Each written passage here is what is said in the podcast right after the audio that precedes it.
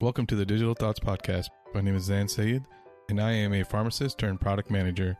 I have almost 10 years of clinical experience in oncology, ranging from inpatient all the way to outpatient. My goal with this podcast is to bring people from all sides of the conversation together so that we can learn from each other and build a better healthcare system. In this podcast, we discuss everything digital health, from the people to the products. If you do enjoy what you listen to, please consider giving this podcast a five star rating on Apple Podcasts or Spotify. It really does help a lot.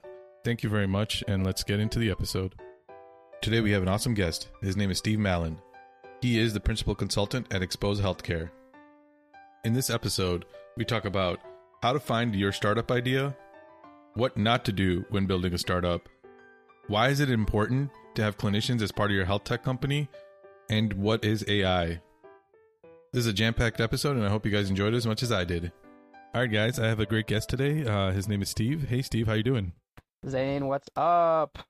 Yeah, man, think life is good. Can't complain. How about yourself? Um, I'm currently talking to you in my garage. So this is legit startup garage, garage startup. Uh, so it's pretty cool. It's pretty cool. Nice. I'm gonna. Hopefully, you'll be uh, like the other startups that start in the garage, billions of dollars, right? That's why I put myself in the garage. I actually have like a guest room that I could use, but I literally put myself in the startup to get into that zone, into that zone. You know. I like it. I like it. Uh, for people that don't know who you are, do you mind giving them a little background about yourself with an introduction?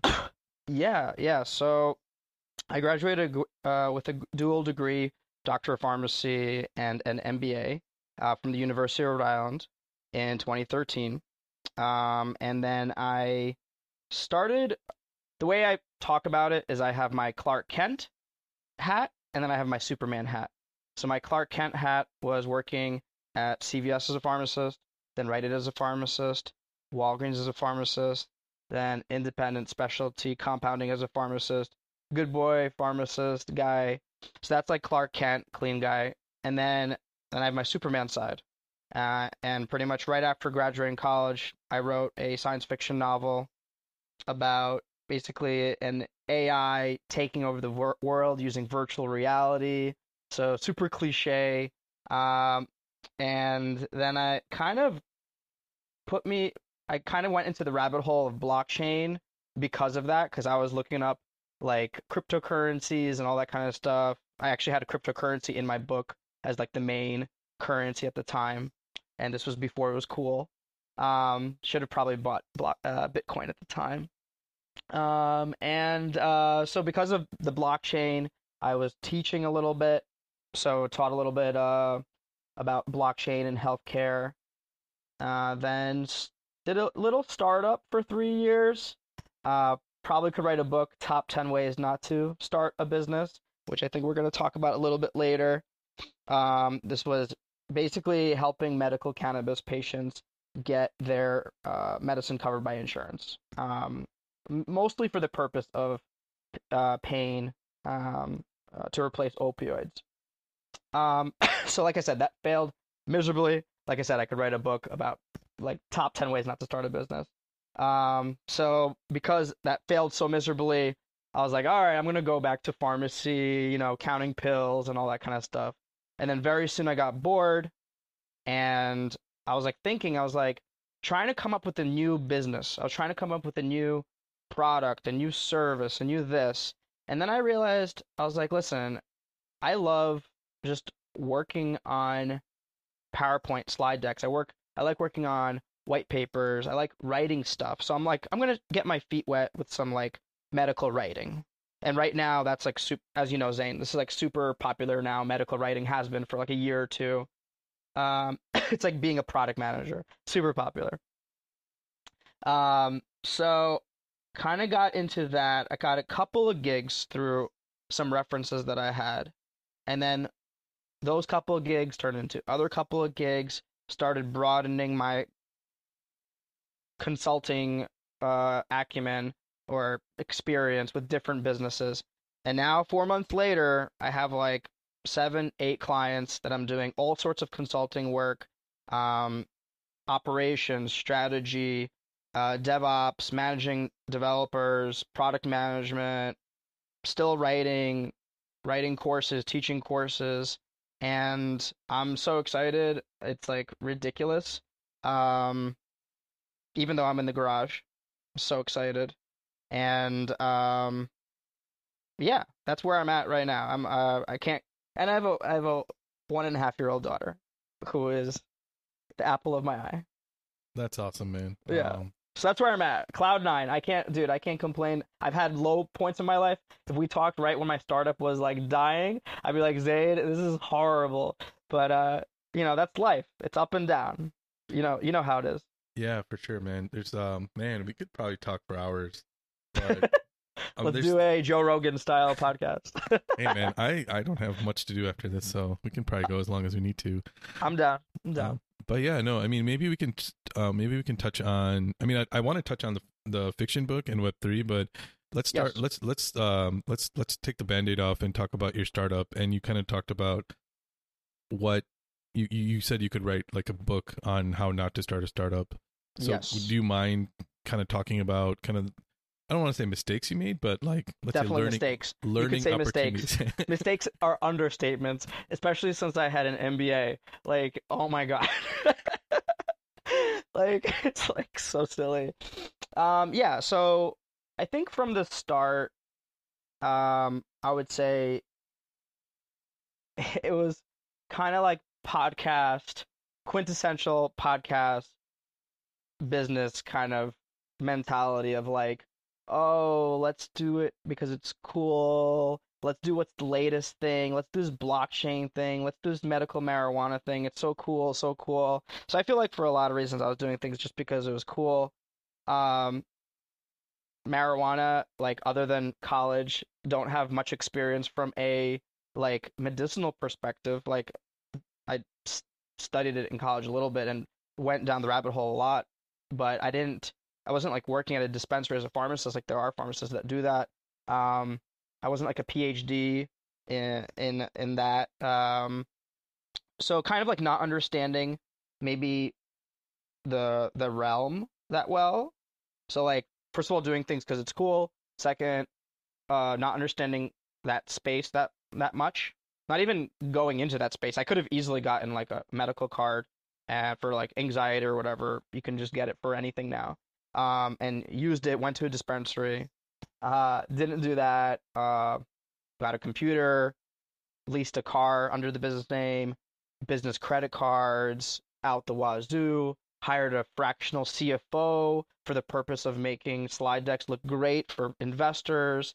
I think I think one of the things is like there's like the whole fake it till you make it thing, which and like imposter syndrome but there's also like when it's actually true that you're just faking it and you're an imposter because you are imposter because you are an imposter because you're just not you're not really focusing on the product you're not focusing on providing value for the market. All you're focusing on is trying to get investors for an idea without an idea coming to fruition. Like there needs to be some traction. Uh if you have zero traction no one's going to look at you no investors gonna no serious investor, no VC, nothing. Like I pitched to a lot of different investors, flew across the country, talking to different people, and I mean we raised like three hundred thousand dollars, so that's not bad. Uh, but at the end of the day, it all went down the toilet because there was no value. Like um, the reason why the past four months I've gotten paid is because I'm providing value. You know, uh, I don't need an investor. I could just provide value to my clients. They give me money. They're happy. I'm happy. Great. but if all you're doing is making slide decks and a website and leasing cars and accumulating credit card debt, you're not, you're literally like sucking like life out of the world. yeah, I mean, I think you bring up something. I think a lot of people forget about just bringing value in, and then kind of the rest will hopefully fall into place, right? I mean, not Right. always, but Right. I think that's really important. Is are what value you're bringing, and are you even bringing any value? And I think that some people don't have that tough conversation with themselves because sometimes it might be a great idea, but it it might not be the right idea for the time, right? Yeah. Or it's just they're being like very romantic about either their their idea or they're being romantic about starting a startup in general. Like, oh, I have an app, and then you like go to parties, you're like, oh, I have an app. You, you like go to like family reunions and like birthday parties and stuff. Oh, I have an app. It's like, like, how about did you save any lives? How about did you like make people's life better? I mean, it's. I think that's a good. I think that's a good bar- barometer to live by. You know, like, are you making people's lives better? And I think right, definitely that, on a personal front. Yes, yes. Yeah, that that I think. I think if you're building something, and if you're building, and if you're building something that's making people's lives better, then you are just you're providing value just because of that. But um, what? So if somebody was starting a startup right now, like, what would you say? Do like when did I think the biggest thing I think a lot of people kind of get caught up in is when to bring in investments, like when you should hire people. Like what if you're let's say if if I'm like, hey Steve, I'm, I want to start a health tech startup right now. What would be the first like three steps you would tell me to do? Well, the first thing, if you're starting a health tech startup, I would ask like why? Like, are you were you working in health care? Uh, were you working in tech? Were you working in both health and tech? Um, what I would do is look at your credit card statement and look what you bought over the past year. Or look at, or maybe not credit card statement. Maybe look at your time, like when you were not at work, and what you were doing. That's probably a good idea of like what your wheelhouse is. Like um, if you have no experience in healthcare, you have no experience in tech, why are you starting a health tech? Like you realize you need to get to that to that 10,000 hour mark or whatever you want to like to even be like comparable to your peers. What makes you think, right? So if you have experience in healthcare or tech, then I would say what is your wheelhouse in that area? Because like yeah, if you're going to potentially spend like 40 hours a week for the next at least 40 hours per week for the next few years and potentially sacrificing uh, your savings if you have savings or whatever spending a lot of money your time energy you better be sure you know about that area. Uh, so that's where i would start in health tech is like what do you know about health tech? And if the answer is not that much, stop and go home. If the area is uh I know a lot about this area but not a lot about the other areas, then hone in that on that area. And and then all right. And then let's say you pass that test.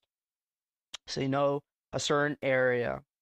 Then I would do a hell of a lot of due diligence, research, um, because like you know about the area, but maybe just look at what is out there and don't get married to an idea just yet. You know, um, you don't want to start with an idea and realize after like six months it's not gonna, it's a horrible idea, and then pivot all that stuff. Just uh, just stay like a little bit disconnected, uh, like not married to an idea. Um, talk to people about it. Talk to your peers, talk to your family, talk to your friends, especially if they know that area. So like almost like networking pre-hand. Like uh, you know, I'm interested in the space. Uh, what what problems are there? How about what problems are there? Find a problem. But uh, it needs to be a problem that like you then have to kind of figure out how to solve it. Health tech. Yeah. Um and then I would probably try to like not have this health tech be an app. Very easy to like want to have it as an app, but um it would be not easier. It's uh it's very easy to like think that you want to have an app. But maybe you could have some kind of like basic website, uh some kind of Google Forms MVP that could be worked out. Um Okay, so like, all right, so if you're health care and tech, like let's say you worked the past ten years uh, in healthcare tech, then and like you were a developer, then you could probably like start like just from the beginning on your own. But if you're just on the healthcare side and you're not on the tech side, you need to find you need to find like a nice tech guy or girl who uh, is so excited about your idea that they're willing to also sacrifice their time, energy, and sweat and tears. Um, Yeah, I think those are, I think those are great things. I think the one I want to touch on, and the one I see a lot of people not doing is the building. It's, I mean, you didn't say it, but I'm going to say it's kind of like building in public, where you're asking people, "Hey, this is my idea. What do you think about it?" Right? Because people are so scared of people stealing their idea. Oh yeah, that's funny. I And, like that. um, That's a good idea. like like i don't i don't know i mean my my philosophy on that is okay if you're truly like if this is truly something you want to do you've thought about it for quite a while like you mentioned right if this is something that you're thinking about on your spare time you're doing this in your spare time you're looking at this stuff in your spare time You're just like- doing it naturally. yeah you, you, you've built a runway for yourself in front of everyone you're already you know steps ahead of people right so it's going to be very hard for somebody to just steal your idea. So i always tell people like okay you don't have to give like the whole thing all right you're not you don't have to tell them exactly how you're building it but the general idea there's not many ideas that are like novel ideas right? Like somebody's probably tried it or somebody's trying it in a different way. But what are what are your thoughts about building in public? Because you do work with some startups right now uh, and we'll kind of get into exposed health a little bit. But what are you, what are your ideas about building in public versus kind of going in the stealth mode? Um, well, uh, the I mean the first thing is I don't know why you would need to ask because like you should probably have a good idea about what your competition is. This is actually something that I heard recently that was really good. It was like when you're talking to investors, if they ask you what your competition is and you say nobody, you're either like ignorant that you don't know what your competition is, or you're just dumb because you're entering a space with no competition. And if you're entering a space with not no competition, there most likely isn't really a demand for that product. So, like Warren Buffett, for instance, he only invests in companies after a market has been kind of like settled, and the dust has the dust has settled. So, like, um, if like uh, Pepsi and Co- Coca Cola first started, he wouldn't invested in like RC Cola at the time. He would wait for like Pepsi and like uh, Coca Cola to uh, duke it out with the other little guys, and then as soon as they he sees that they're solidified, he would invest in that. So I would say, I mean, I agree with there's no novel ideas, but in terms of the business models, it would be a good idea to like try to see what is missing with the current business models. And therefore, what you're doing is you're trying to be that little mouse running around an elephant, where the elephant are these like legacy companies that are can't can't like hit the nail on the head, but you, this little mouse, are gonna like, ooh, you're so agile. So I don't know. I, I get why you're saying to publicly go like, yay, the hello world, here's my idea. But I don't know if it's necessary if all you're doing is kind of like taking other business models and making it a little bit better. Although maybe I guess it would be a good idea to see if that little better is worth it, right? Um, but I agree with you. Uh, I had when in my startup, um, my original startup uh, a few years ago, I um, was handing out NDAs like it was candy in the beginning. Like I would talk to investors, I would talk to uh, people we were hiring. We had like 20 people working for us at some point, and we interviewed all these different people, handed out NDAs left and right.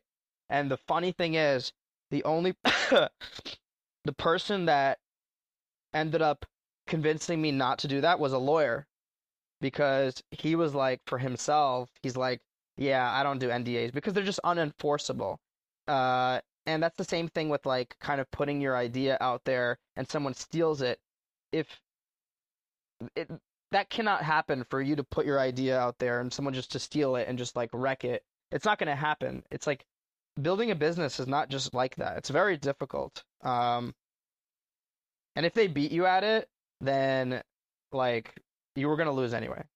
yeah, and that's my kind of philosophy too. Like, I think I agree with you. I don't think that. I think if you're building a startup right now, especially if it's like your first one, it's better to kind of iterate on something that already exists and make it make it that a little bit better. And you know, one thing is it's it's it's also nice to be a small fish in a big pond. You that's still you know that still can be pretty lucrative. But the building in public thing is more like a how do I say this?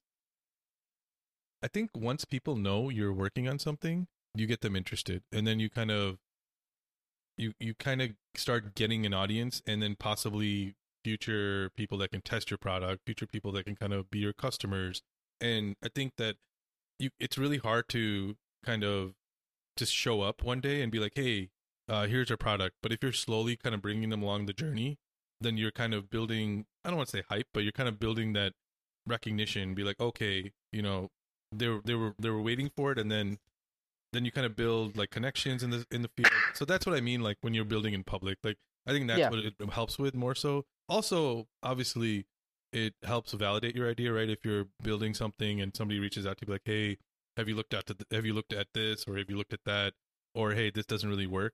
Um, Yeah. that helps too. But I think for me, it's more so like getting a following and getting people to kind of back you and root for you because I think one of the biggest things with startups in general is finding customers when you first come out, and it's Mhm. really hard for people. And it's for me, it you make it even more you make it even harder if you're unless you're you have like millions of dollars to throw at advertising in social media. It's really hard for like just a normal person to just show up on the scene and get hundreds and thousands of customers just like right when Oh, yeah. Absol- absolutely. But I don't know if like I guess you could do both. I what I would recommend is first reaching out to your support network, professional support network, um, and getting some validation, um, and maybe have it be a mix of like uh the naysayers. Like we know we all have people in our lives that are like like will either be like super negative or super positive. Uh, so you don't want to talk to only those people that are positive because they'll be like, "Oh my God, Zain, that's an amazing idea," or the guy who's like, "Zain, that is horrible idea," even though it might not be so horrible. So you wanna, you kind of want to hear from both sides. Uh, ideally from people that are moderate in your life that have been positive and negative on certain situations, and get some validation. Be willing, be listen a lot. Like you don't want to be like talking the whole time and then being like, I like it. you want to tell them like what the idea is, maybe make it into like uh, a short slide deck, not an investor pitch, but like a short slide deck that you can wait that you can walk them through uh, how it works. Um, what's the idea? Um, and then publicly, yeah, I don't know. I would have to think about it some more. I I see what you I see what you mean by that, but maybe I would go public about the problem. Like, go public about the problem, but not the solution, because honestly, if you're gonna, from the very beginning, if you're gonna hone in the problem instead of the solution, that's better anyway, because you want to do some real research on the problem. Um, and even if it's in your wheelhouse, even if you've been a retail pharmacist for like 10 years like I was like I was um doesn't mean everything have to do retail pharmacy. You're like you know everything about it. You didn't do market research of every product and every service that you ever used in retail pharmacy. So if you're going to hone in on a specific problem uh in even your wheelhouse you want to get really into that problem really figure it out do your independent research support net support network research um and then definitely partner with someone. I don't know like i've never bezos i think is probably like the only one right that like is known to like start from on his own although he got like massive money from his like parents and stuff but whatever. Um but a lot of the startups most startups that you hear of they started with like two people and then if you're doing health tech once again if you're doing health tech you're either going to be a healthcare worker or you're going to be a tech person you're most likely not going to be both. So you want to partner with someone that's the opposite of you. So if you're going to be doing that, then boom, you already have your um, reality check. Hopefully, hopefully, which again, you, you know, you're like you're going to be married to that person. You're going to spend more time talking to them than your significant other, than your children, than your family, than your friends. So you better like them. yeah, for sure. I think the the founder relationship has to be pretty strong, and I like that you brought up that it should be complementary skills, not the same exact skills. But yeah, ideally, yeah, especially but, health tech, because that's like, you know, it's clearly like two very big industries that you have to tackle: healthcare, technology. Uh, both have huge uh blind spots. Uh, yeah. yeah. But yeah, no, for sure. But I kind of want to now let's uh, kind of pivot into your um, consulting company, Exposed Healthcare. Sure. And both you and I kind of have a similar mindset when it comes to this kind of stuff, where um, we both think that if you're building something in healthcare, you should probably have clinicians as part of your team. Definitely have and, clinicians. And um, so maybe you can talk about. I mean, people are probably tired of me talking about it, so it's good to have other people uh, talk about it. Uh, what why do you why is it important? I mean this might sound like a really dumb question but there are so many startups that are non clinician founded or they don't have cmos they don't have really clinicians in decision making um positions. Yeah. right. So one of the reasons my consulting company has been able to be successful is because of this. There's a lot of companies there's a lot of people entrepreneurs that see healthcare and they're like wow, there's such a big problem in it. And they want to fix something. There's so much money in it too, right? It's life or death. People need it. People want it. Um, and they go into it, but they're not necessarily doctors, nurses, or pharmacists. You know, um, so that's one of the reasons that I got uh, I got my clients working with me because like almost every meeting that I have with my clients, they're like, okay, Steve, put on your pharmacist hat like, okay, Steve, if you were a pharmacist, like you're a pharmacist, so what do you think about this? And it's because like I have those 10,000 hours. I have that experience in pharmacy, in healthcare. Uh, I've talked, spoken with doctors every single day of my working career. I've spoken to nurses every single day. Um, so you, a company that's in the healthcare space, better have at least someone in the early stages, especially in the early stages, uh, that's healthcare related. I feel like once a company gets really, really big, then the CEO doesn't matter if they're in healthcare. Like Larry Merlo, right? Of CVS. Uh, I don't even know what he was, but I know he was definitely not a pharmacist. That's for sure. um, and at that point, it doesn't matter because it's like NBA games. It's like oh, you know, getting your team uh, uh, excited, buy-in, uh, all sorts of different uh, Porter's Five Forces, all this like business talk. And business talk is the same thing everywhere. But when you're first starting and you're trying to find product market fit, right? You're trying to make sure your health tech product finds its fit. How are you gonna do that if there's nobody in your in, in the room that's actually a healthcare worker. And honestly, specifically, there should be it should be a healthcare worker that's really uh, int- intimately involved in that area. Like if you're starting an oncology product, or uh, I know that's close to home, uh, like any product that like specific area of healthcare, and your subject matter expert clinician was in the opposite side of the healthcare system, that's not helpful either. Actually, that might be even worse. yeah, no, for sure. And so like it's not only clinician, it's like really like clinician that's experienced in that particular problem and your space. Yeah, no, for sure. I think that I agree with you, uh, one hundred percent. And I think that one thing I always, I kind of say tongue in cheek, but I say that you know, having clinicians on your team and a health tech startup team, obviously the right clinician. And I agree with you. If you have somebody, if you're building an oncology product, you don't want somebody who is, I don't even know, I can't even think of something like something like really opposite end of the spectrum, right? like uh, supplements. yeah, there you go. That's actually good. good. Uh, but or uh, no, yeah, yeah.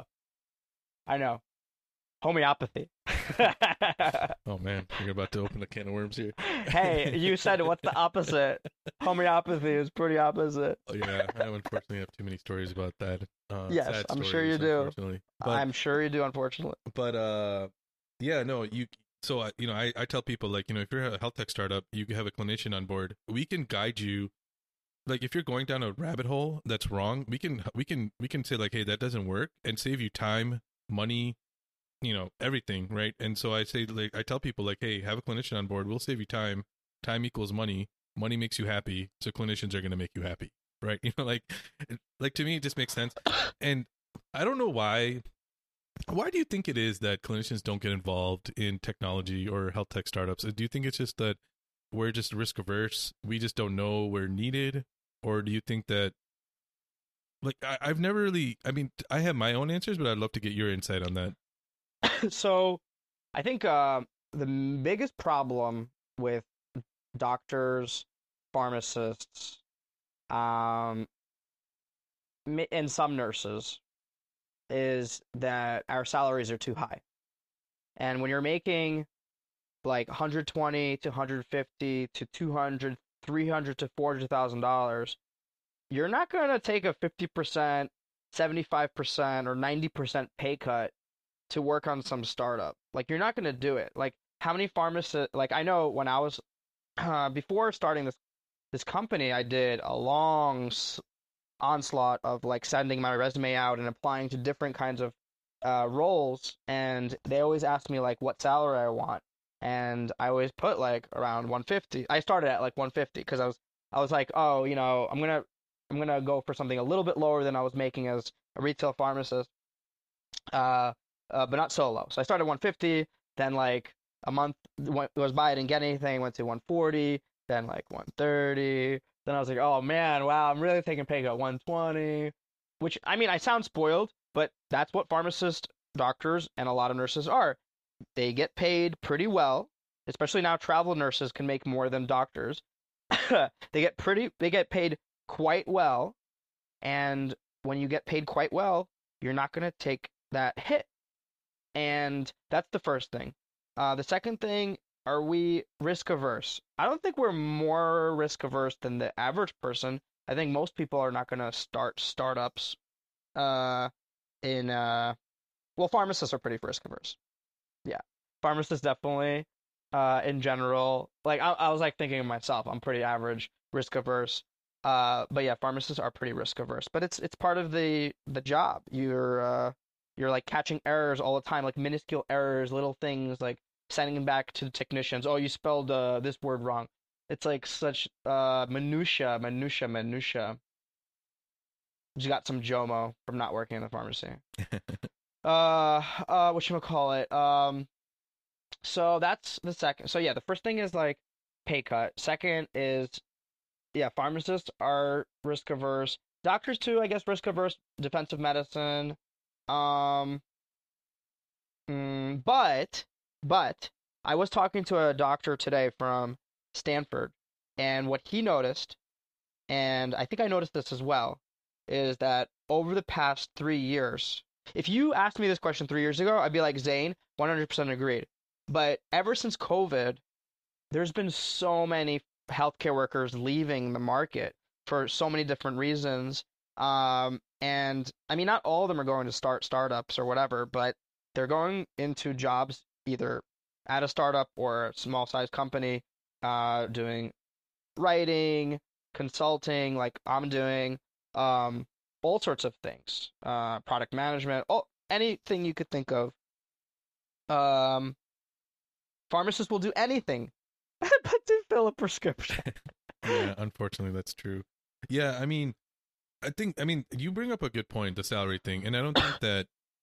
th- even I don't even think about it as much. I mean, I I had a similar situation to you too when I when I was applying. Is the salary number would come up and they would be like, I was like, okay, I- I'm willing to negotiate, and then they're like, and then the number just keeps getting lower and lower and lower, and you're like looking at the bill because obviously you know the more you make, the your your lifestyle creeps up, right?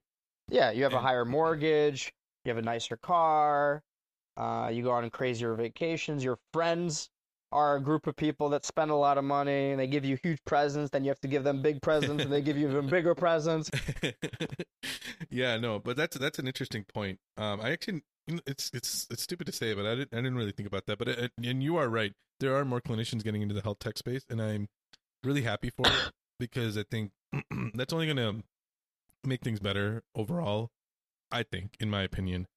So, but let's talk about Exposed Healthcare. So, your your consulting company. Mhm. What uh what kind of services do you guys provide? What kind of pe- what kind of um people do you work with? Right. So the you know the tagline is exposing uh, the truth uh, for patients and businesses. So we expose truth. All right. So what does that mean? So there's patients and there's businesses. So for patients, I've been uh, working with patients in like kind of a health coaching capacity. So I will help them with their medications as a as a pharmacist. Um, and you know, I'm going to bring on more pharmacists. They're going to do the same thing. And you know, that sounds like generic helping them with their medications, but it's kind of like deprescribing, helping them get off of medications they don't they don't they don't need, but also helping them understand why they're taking medications, motivational interviewing. Um, John, traditional health coaching, really. So traditional health coaching, motivation, motivational interviewing is about getting patients to own their health. And doctors and pharmacies and pharmacists don't have the time to do this. You know, your doctor has like five minutes with you, they're on their computer the whole time. Your pharmacist doesn't have any time with you. You're talking to like technicians or whatever. Um, so I'm I'm there and Exposed Healthcare is there to like bridge that gap. So it's kind of like a health coach, but also I'm focusing on sports and um and uh diet. And in terms of sports, I will play sports with you. That's awesome. Yeah. Uh if we're not in the same geographical location, there's FaceTime, there's Google Meet. I will do jumping jacks with you.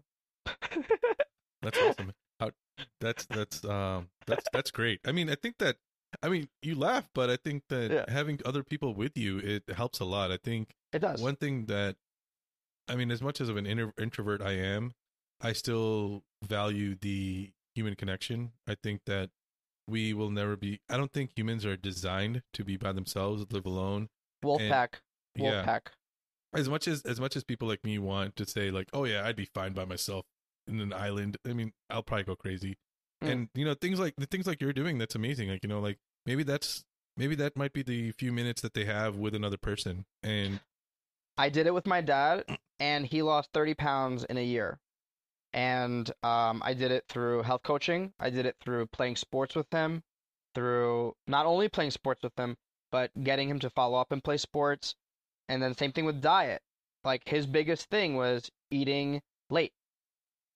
You know, eating after 7 p.m., 8 p.m. And when you eat past 7, 8 p.m., your body's just not able to metabolize well and it just all stays in your body. You're not pooping it out. so, um, so exposed healthcare, there's basically a patient arm and a business arm. The patient arm, like I said, is health coaching, sports, diet. But the diet thing is actually really cool and it's actually really exciting because it's meal planning via restaurants and grocery stores.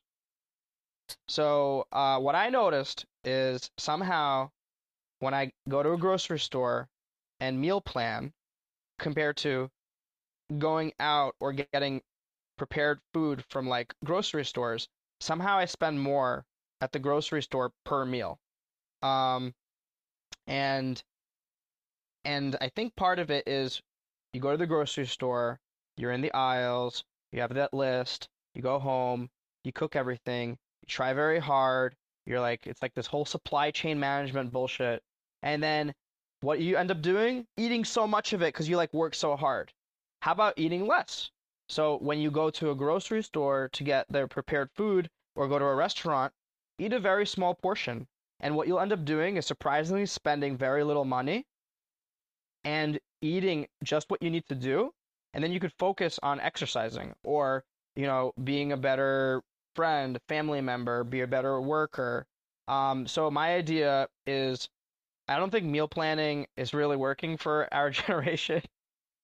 so, like I said, I am trying to help people that feel burnt out. And when people are burnt out, they don't go to grocery stores and like are very diligent about cooking healthy meals and eating a good amount of food because it's just so freaking hard.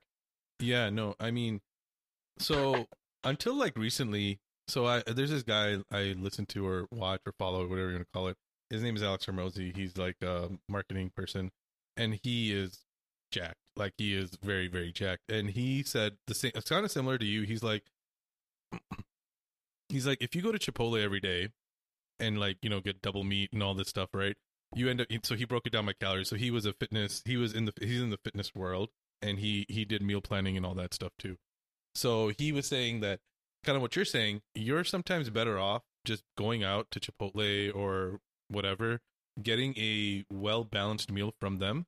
You'll end up spending the same amount of money, if not less money, because you're not throwing away food because you know produce and stuff goes to waste. Um, that's stuff that we don't take into account. and with the price of eggs these Oh, days, man, come on. I like- take into account. I see my freaking spoiled raspberries. Oh my god, spoiled raspberries!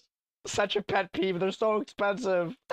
yeah, man. I I uh this is kind of a, I I bought a carton of eggs the other day Yeah. and I accidentally not dropped it, but it kind of hit the corner of my Oh no. and like three and they're so expensive. I'm like, oh my god, this is the most expensive thing I've ever done. Well, especially now with inflation, I feel like restaurant and grocery store prices, well, uh, like meal prepa- uh, prepared food section and gro- and restaurant prices haven't really cra- gone up that crazy somehow. yeah, But uh, grocery, like the raw ingredients, have gotten crazy high.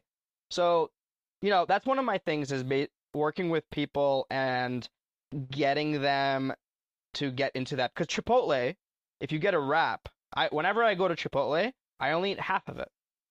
So it's like I uh, I don't remember how much it is like ten like 10 12 dollars for like Chipotle wrap. You split it in half, it's like six dollar meal. Yeah. Uh, meal prep right now because of inflation is around six dollars. So people need to like get over this whole meal planning thing and stop feeling bad about themselves and just freaking like like just go to go get food at a restaurant that's healthy. Go get meal prepared food from like Whole Foods that's healthy. Don't eat a lot of it. And that's all you need to do. And stress gone. So Yeah. anyway, that's the patient side. Uh, the business side is much more interesting in terms of like what we were talking about before, like um, like health tech stuff. So, so the business side, I w- I feel like is gonna sound bad, but executive virtual assistant is kind of how exposed healthcare works. So if you're a startup, a healthcare startup, or even if you're a Fortune 500 company, wouldn't it be nice to have a nurse, a pharmacist, or a doctor 10 hours per week, 20 hours per week, 30 hours per week, 40 hours per week, whatever is in your budget, to just be in the room, to be on calls with your clients, to be on calls with your developers. Like, my clients pay me because I was a pharmacist, uh, because I had a startup, but a lot of it was because I was a pharmacist, and a lot of uh, clinicians don't know. It would be very difficult to put them in a situation where they're getting paid by a company for 10 hours per week of work. So I'm getting into the business of connecting the haves with the have-nots. So the haves are clinicians uh, with broad range of experience to companies that are in the healthcare space that need clinicians with certain uh, you probably specific experience. So like this kind of like marketplace situation which you know for now it's uh not anything tech but you know hopefully i get to a point where this is like a cool like uber style like whatever uh angie's list or something. Um uh so that's where that's where that's kind of in a nutshell, what exposed healthcare is. It's helping patients and businesses find the truth in healthcare via clinicians. I mean, you kind of laugh. You kind of like threw it out there as a kind of a joke, but I, I love the idea of having a Rolodex of clinicians. And if you're a startup or something, going to a website. I mean, it, it, this kind of happens with what is it called? Like triple, what is it? GLG, right? Or things like Yes. that. But, but this is like a more formalized process where you're part of the company and you're working with them, right? Rather than this is just like a discovery interview. I did GLG, I did all Guidepoint, and it's BS. It's fo- it's focus groups. You don't have these people like investing. You don't have this pharmacist that's working with you, uh, ten hours a week, twenty hours a week, um, that you're getting to know. You're building rapport, and by the way, you might end up hiring the person. Yeah, exactly. That's what I was saying. That it's a, it's I, I like the idea a lot, and I think that it does two things. A, it it, it kind of works both ways, right? It gives clinicians a way to kind of find a job that they're looking Yeah. for, right? Because that's one thing, and then also helps the other side where tech companies they're like, oh man, uh, we didn't think about any of this. We need somebody, and we need somebody right now. So we need somebody that's vetted, who knows what they're doing, and that's kind of you know that's half the battle, right? Is finding somebody that is knowledgeable and is trustworthy. Yeah, including Fortune 500. Like I'm not just going after startups. I I think how often have companies totally missed the mark in terms of like big companies miss the mark in terms of like what people want. Even like CVS misses the mark every single day in terms of their computer system. it's a company founded by a pharmacist, corporate headquarters, Woonsocket, bunch of pharmacists, yet their software is horrible and not pharmacist minded.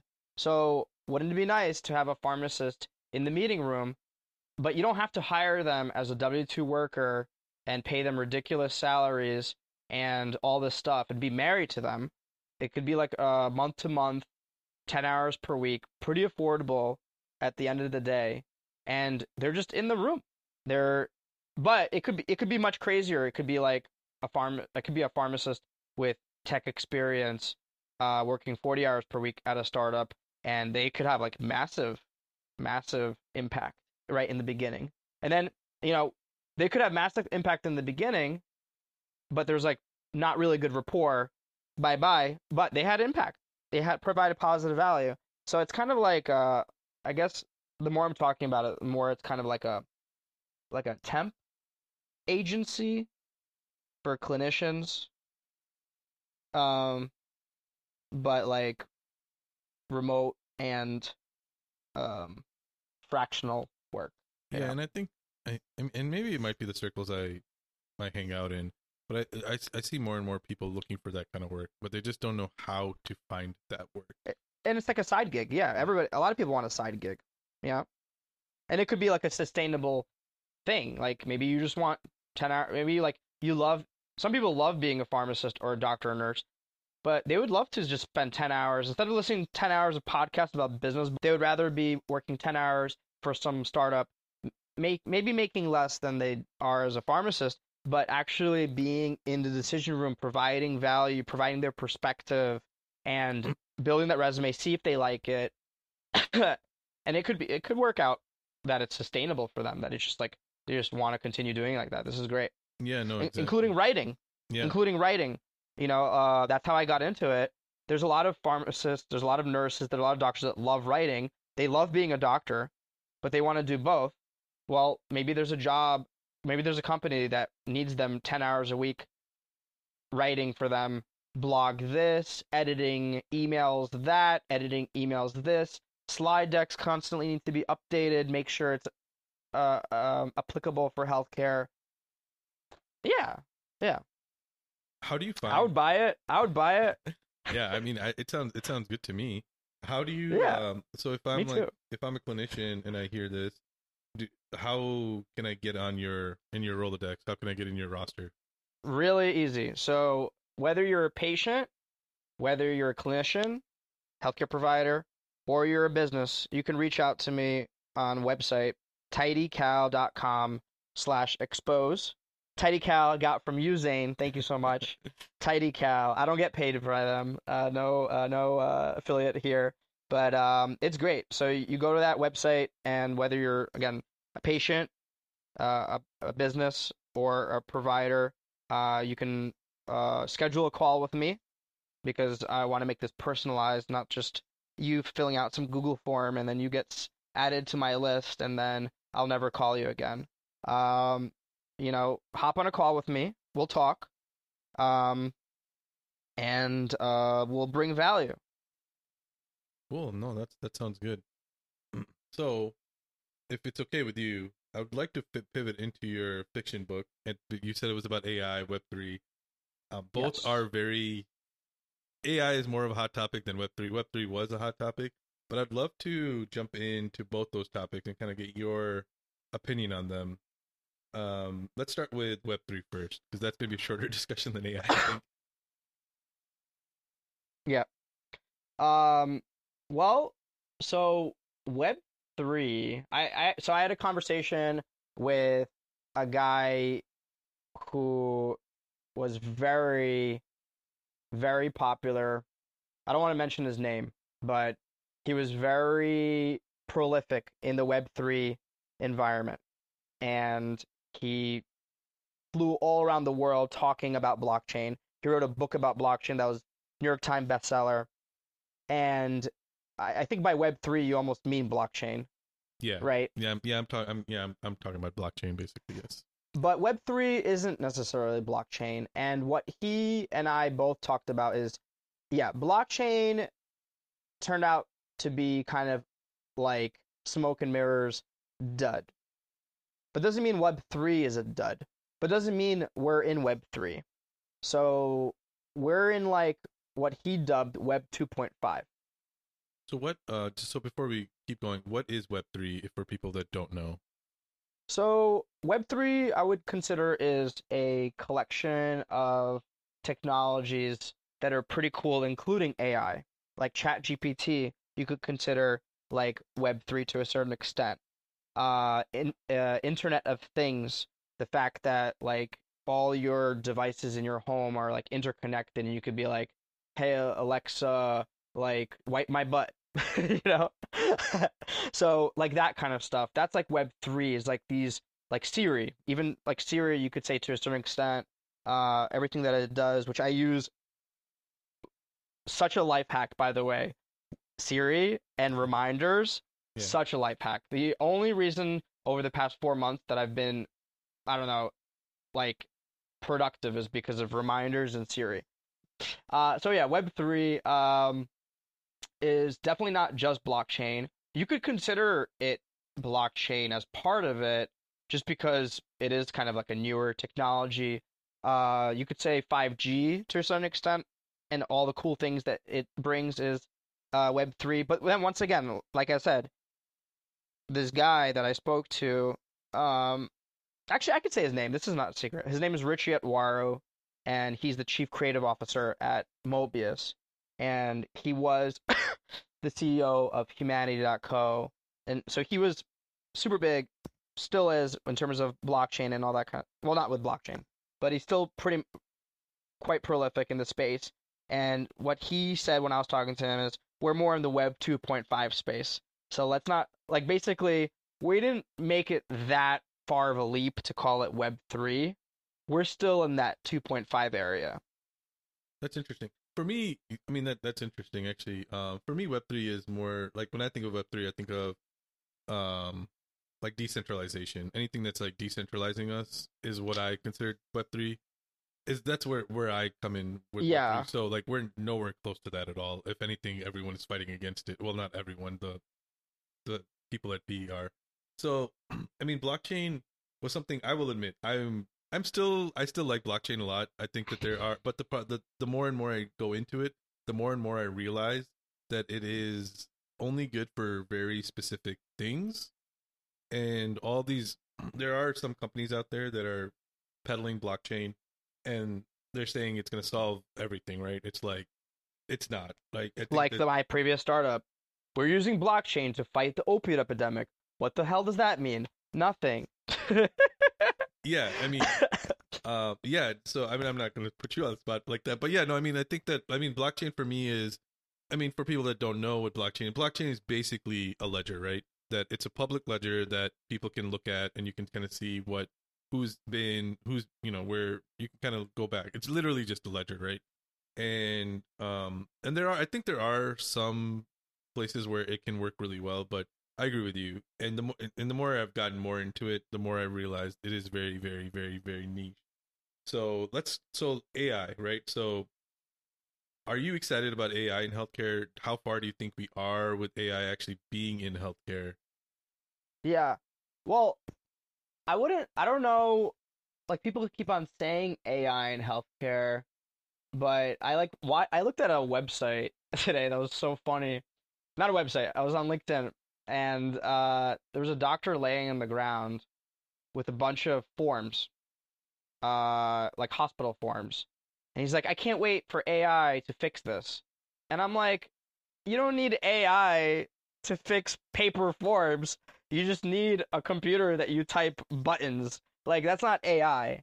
Like what is AI? So like I would start with that is people need to understand what AI is is and what AI is not. Um so AI is so there's like a couple of components.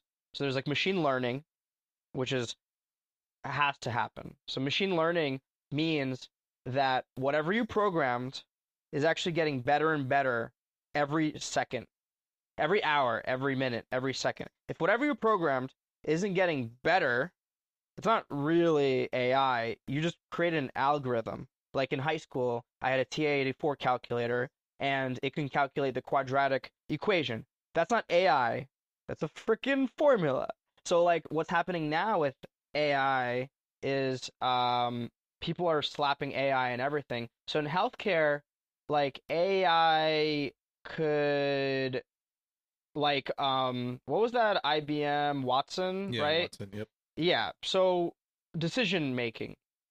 So AI could help with decision making. Let's say you're a hospital and you had like some pandemic start and you have all these data points and you want to somehow optimize your treatment protocol.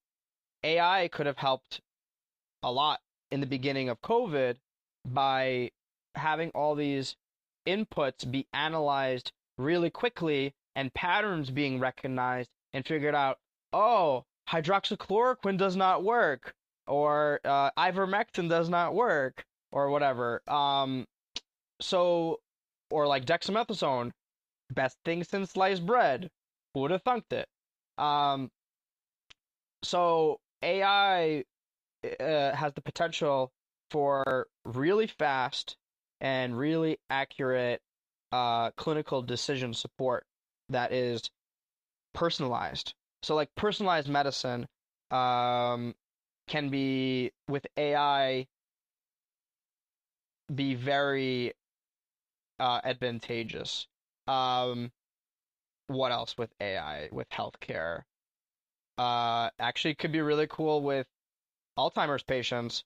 Instead of having, uh, you can have an AI that's programmed to like mentally stimulate patients with Alzheimer's and dementia through like some chatbot that like will talk to the patient and just constantly make them like really stimulated and excited instead of like having a home attendant that's like playing uh um Minecraft on her phone the whole time.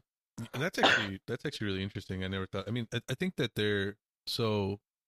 What you just said about the Alzheimer's patient thing, I think that's going to happen, and I think like that AI friend, uh, whatever AI companion is coming down, and I think it's a lot closer than people think it is because it's, Yes. it's it, it is a chatbot. I mean, chatbots have been around for a very long time. I shouldn't say very Chat. GPT. Yeah. GPT is a perfect example. You could definitely chat back and forth and have like a natural conversation. so things like that, you know, it's like uh, you have machine learning, uh, you have NLP. What is that? N- Uh, Natural natural language learning, uh, language processing. Uh, uh, so that's a part of AI. Is yeah, I think it's a part of Yeah, AI. it is. It, yeah, I'm pretty sure. it's considered Um, artificial intelligence. Yeah. By the way, I'm not like I'm personally not like some like PhD in AI or developer in AI or anything. I went down the rabbit hole in pursuit of writing a book about it. So I know I know um, about uh, like pretty surface level, um, but I know about like uh, deep neural networks and all that kind of stuff. I know about uh, artificial general intelligence, which is kind of what my book was about. My book was about an AI gone rogue, essentially, like an AI that takes over the company that made it and then takes over the world using VR. Um, So artificial general intelligence AGI, I think it's not. I think that's what people will. definitely. What what is uh what is it like? What Yeah. So AGI would be like what you would consider what everybody would think of when they think of an AI taking over the world. Um, it's something that has like it's an AI that has like autonomy. It's an AI that kind of has a mind of its own, kind of does its own thing, isn't restricted to like this ChatGPT. Like a chat, uh, if you take a ChatGPT program and you put on a computer and you ship it to Mars, it's not going to end up like scooping up like Mars dust and building like an Eiffel Tower from it, right? But an AGI could do that because an AGI can uh, almost look outward and learn machine learning. It's like what we're talking with machine learning, but like almost like broad machine learning. And um, yeah. So like uh it's scary stuff. AGI. Hopefully that never happens. I mean, I think I saw the. This is kind of. I mean, it's not not, not a tangent, but I if you I was listening to Sam Altman and he was talking. He's the CEO of OpenAI. Mhm. Uh, if people don't know who he is, pretty brilliant guy. So he was talking about how he wants multiple AGIs to exist for the sheer fact of democratizing AI, and Mm, and he wants to, and that will do, that will drive down cost the cost of AI or cost of uh, going in.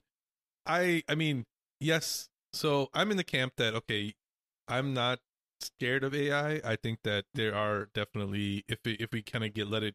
Also, we're pretty far away from that. I think we're not. We're we're gonna be. We're pretty far away from like a sentient AI.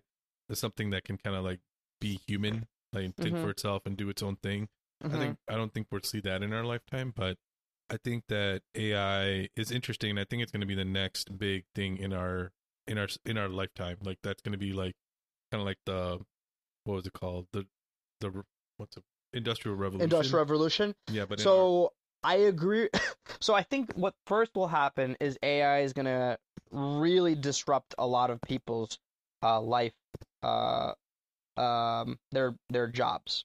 So we saw with ChatGPT how a lot of writers got uh, very scared, and rightfully so. I mean, there's so many companies that are like Chat ChatGPT right now that are coming out that are providing AI content marketing for startups. So a startup, instead of using exposed healthcare to write articles or blogs for their uh, website for SEO purposes, they'll use this uh, AI uh, like ChatGPT, which is actually kind of funny because for SEO blogs for a typical startup where nobody's going to read your blogs and the only purpose of these blogs is to increase Google like uh placement I would probably say you're in the right as a company to hire one of these, not hire, to pay one of these companies like $10 or $20 per month.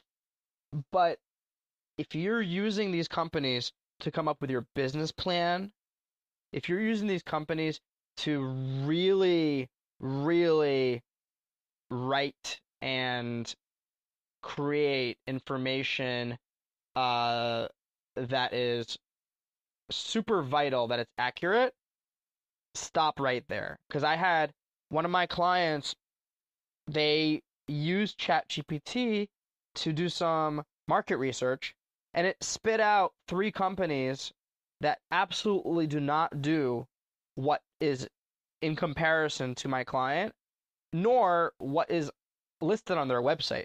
Yeah, and I think that's one, and that's another thing that I think people are overlooking right now is ChatGPT is amazing. I'm not saying It's, that it's, it's not. amazing. I yeah, agree. I mean, I've been I've been I've been using OpenAI for I don't know for like six plus months. So I was like playing around with it, trying to create whatever, and it's it's really impressive.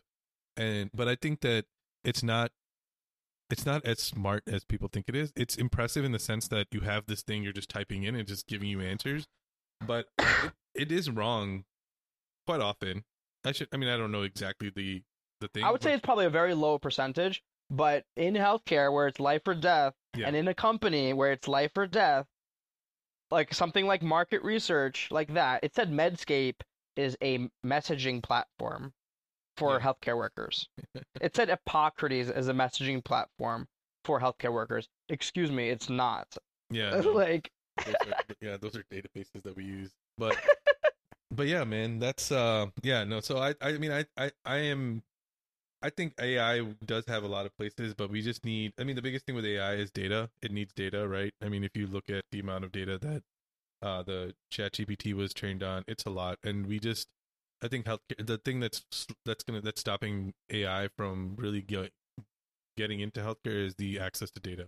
Once the access to data exists and once it's it's prevalent, then we'll be able to then we'll then we'll start seeing AI because I mean if you look at where AI is now, it's in radiology, it's in like those kind of specialties where it's like image based. So it's it's basing it all on images that it's scanning and kind of, and it, and they're relatively accurate. So once we kind of open the floodgates on data in healthcare, I think we'll start seeing more and more viable AI solutions, not just AI solutions, but AI solutions that actually help. yeah. Yeah. I mean, it needs to be something that's getting better as time goes on. So, how about um like medication optimization, right? So, I feel like there's not like a big criticism. There's not a lot of like skepticism when patients are put on medications. They're like kind of put on it for life. And they're told that by the physicians like, "Oh, you're on the statin for life." But there's not a lot of optimization of that med- of those medication list and it's not a lot of optimization based on latest clinical guidelines. So, like for ca- for oncology, as you know, Zain, because of NCCN, m- most patients are on the latest and greatest, like appropriate medication based on guidelines because there's like one place for it, and oncologists know about it, and they're very they're very knowledgeable about it. But most people's medications, they're not it's not optimized based on the latest guidelines. And if there was a way for a medication optimizer AI to like take your data, take the latest clinical guidelines, literally like last yesterday a clinical guideline comes out and it updates the algorithm because of AI, that would be like that would be something like really cool specifically for for pharmacy, for patients, for healthcare. That would be an AI that would save so many lives.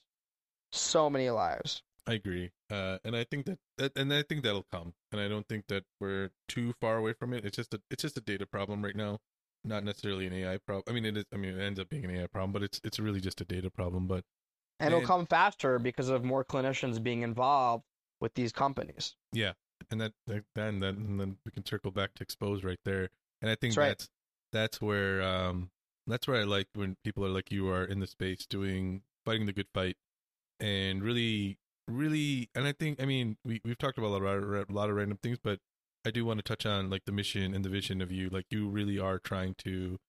You're not, you know, you're not just doing it to, just for the hell of it. Like, hey, you know, I just want to try this. Like, you really, I mean, you know, we've talked a couple of, we've talked before, and it really is something that you're passionate about. Getting clinicians into healthcare companies to, to, for the better, for the better good of humanity. You know, being a little, So I started with it following the following the money. Sorry for my cough. Getting over uh, one of the million viruses from daycare. Um, so I started with it following the money, and I I would say maybe that's not a bad idea for clinicians to get their feet wet, which is one of the reasons why I'm tapping clinicians for this is to kind of get their feet wet with just things that they could make money from. And when you make money from it, that means there's an exchange of value. And then, so in the beginning, I was like just seeing what made me money. And then when I realized that I was making pretty good money from it, I switched in my mind goals. I was like, all right, I figured out how to make money, but am I really doing what I think is impactful? And that's where I changed my mission a little bit, um, where it's not like just feeling it out and just trying to make money here and there. I need to be aligned with my mission, with my kind of like my goals, my what I think is right. Um, so first, first of all, the companies that I work with are only companies that I align with mission wise. So like, I don't just reach out. I don't just talk to uh, businesses that are just in healthcare. I need to make sure I I buy what they're selling. Um, and then now with this recent change of like bringing these clinicians on, uh, because I don't have enough time to do all this work. yeah, no, that's uh, that would be that'll be really fun. Um, especially if we get to the point where it's some kind of like platform that aligns these, like I said, haves with have-nots, and to make it even more efficient. That'd be great. That'd be awesome. Um, yeah, no. So I wish you nothing but the best, man. I really, like I said, I um, I think our visions and missions align. Um, and I will have all your, all all your links linked below. So outside of uh, if you know going to the TidyCal website, what is uh, what are other ways people can reach out to you? So they could reach out me uh to me on LinkedIn under Steve Malen. Um, they could email me at Steven Malen at Gmail. I don't go by Steven because that's pretentious. Uh, S T E V E N Malen uh, at Gmail for now. I I haven't even made a. I just have this TidyCal link.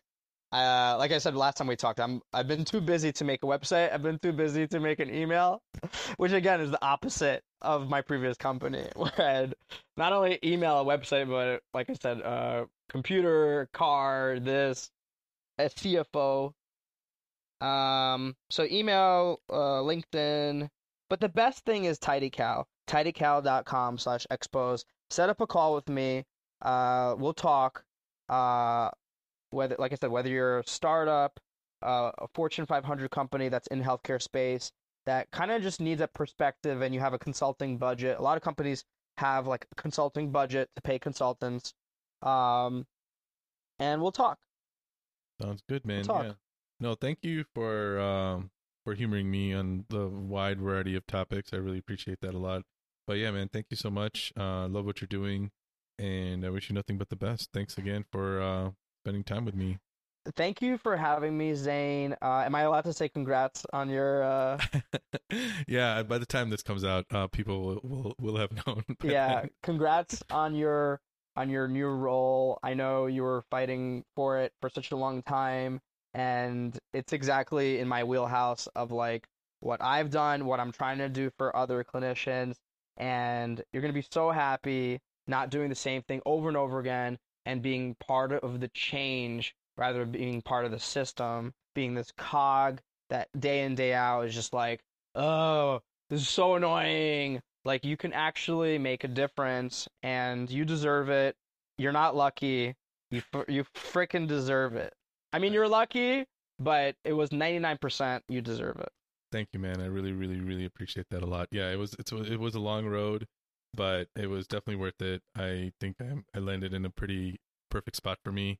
Uh, yes. and we'll take we'll see where life takes me from here. But I'm excited to. Uh, I'm, excited, I'm excited for the journey, man. But yeah, thank you so much. I really appreciate that a lot. Yeah, this is gonna be in the next chapter of your life. Like people, I I think I read something that like your life exists in 15 year chapters.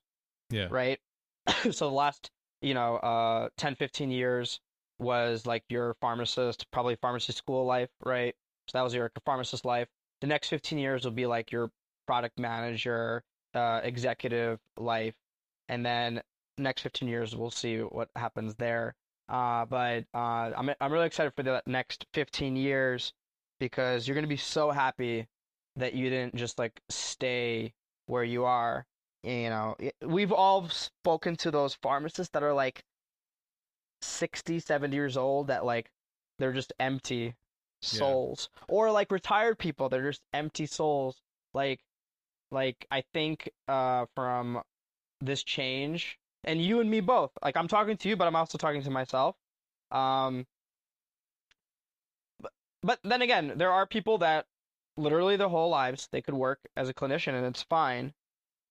However, maybe having a little side gig on the side won't hurt, you know? Yeah. yeah, no, for sure. I think that, and that, and yeah, and that's why I think people should reach out to you just to see, you know, what's out there, and it's not a permanent thing. It's just a little bit of your time, and depending, Yeah. I mean, you know, whatever time, however much time you can give, they can try it out, see if they like it. If they don't, then they didn't, you know, put in their two week notice on their job that they like right now. So Right, a, exactly. it's a win win, and if they like something, then they can pursue it and Yeah. from there. But yeah, man, thank you so much for the kind words. I really, really, really appreciate that a lot. I wish you nothing but the best. Yes. I will have all the links in the show notes below.